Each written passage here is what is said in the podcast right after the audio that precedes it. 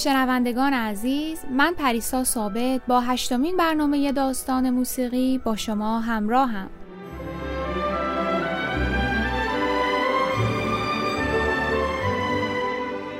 در برنامه قبل با سمفونی، سونات و اپرا در دوره کلاسیک آشنا شدیم.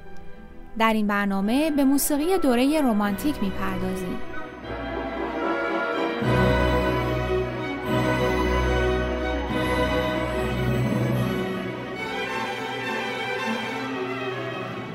موسیقی قرن 19 به موسیقی رومانتیک معروفه. به غیر از بتوون، شاخصترین آهنگساز اوایل قرن 19 اسم خیلی دیگه از آهنگسازای این دوره برای ما آشناست. مثلا شوبرت، شومان، شوپن، واگنر، وردی، چایکوفسکی، مالر و خیلی های دیگه.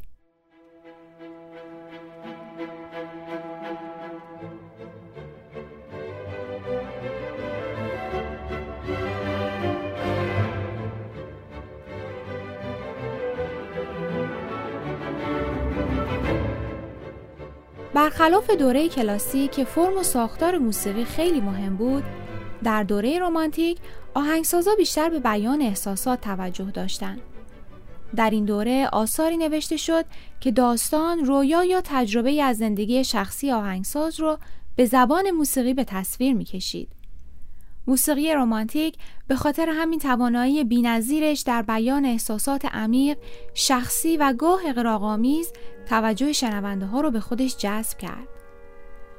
به دلیل شخصی بودن موسیقی رمانتیک این دوره از نظر سبک خیلی یک دست نیست و یکی از راه های شناخت این موسیقی شناخت احوالات شخصی و روحیات تک تک آهنگسازاست.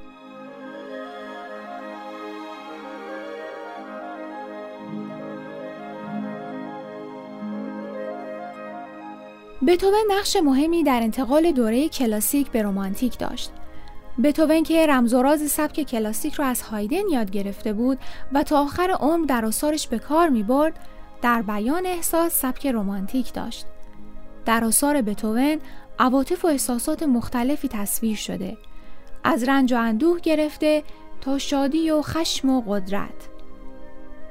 با هم به قسمتی از موومان اول سمفونی شماره 3 بتوون گوش میدیم.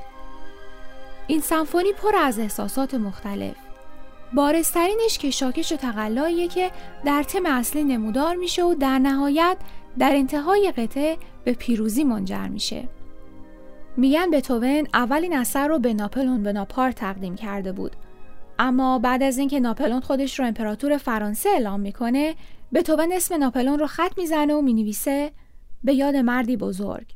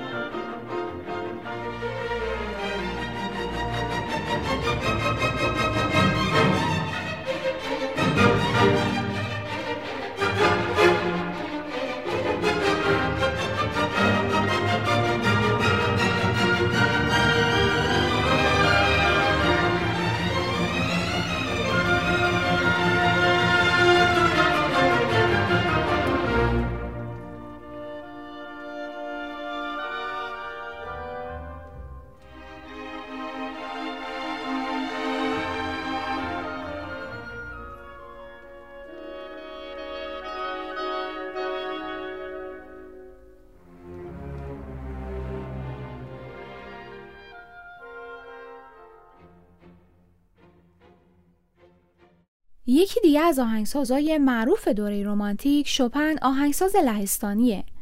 او به خاطر آثار پیانویی پراحساسی که نوشته به شاعر پیانو معروفه. شوپن جسه نحیف و ضعیف داشت و بیشتر وقتا بیمار بود. احساسات عمیق و لطیف شوپن و درد و رنجهاش در آثارش به وضوح پیداست. با هم به پرولود شماره چهار شوپن گوش میدیم.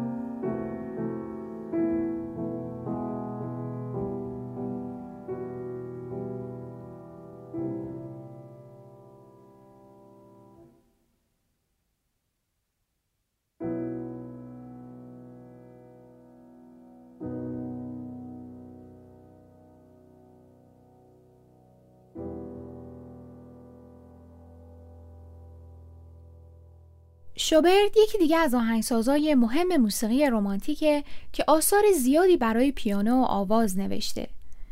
در یکی از این آثار زنی در حین ریسندگی خاطرات اولین عشقش رو مرور می‌کنه. در این قطعه فراز و فرودهای پیانو گردش تند چرخ ریسندگی رو تدایی می‌کنه و لحظه که زن بوسه معشوقش رو به یاد میاره پیانو مثل چرخ نخریسی میسته. با همین قطعه زیبا رو میشنویم.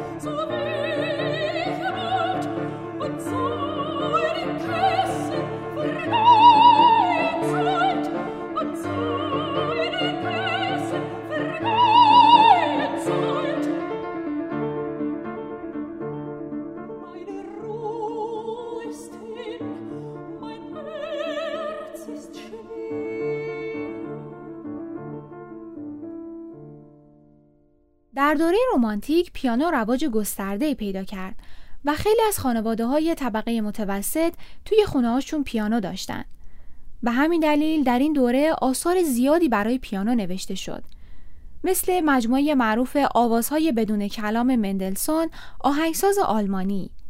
این برنامه رو با شنیدن یکی از قطعات این مجموعه به پایان می‌بریم. ملودی این اثر حالتی آوازی داره. انگار پیانو داره آواز می‌خونه.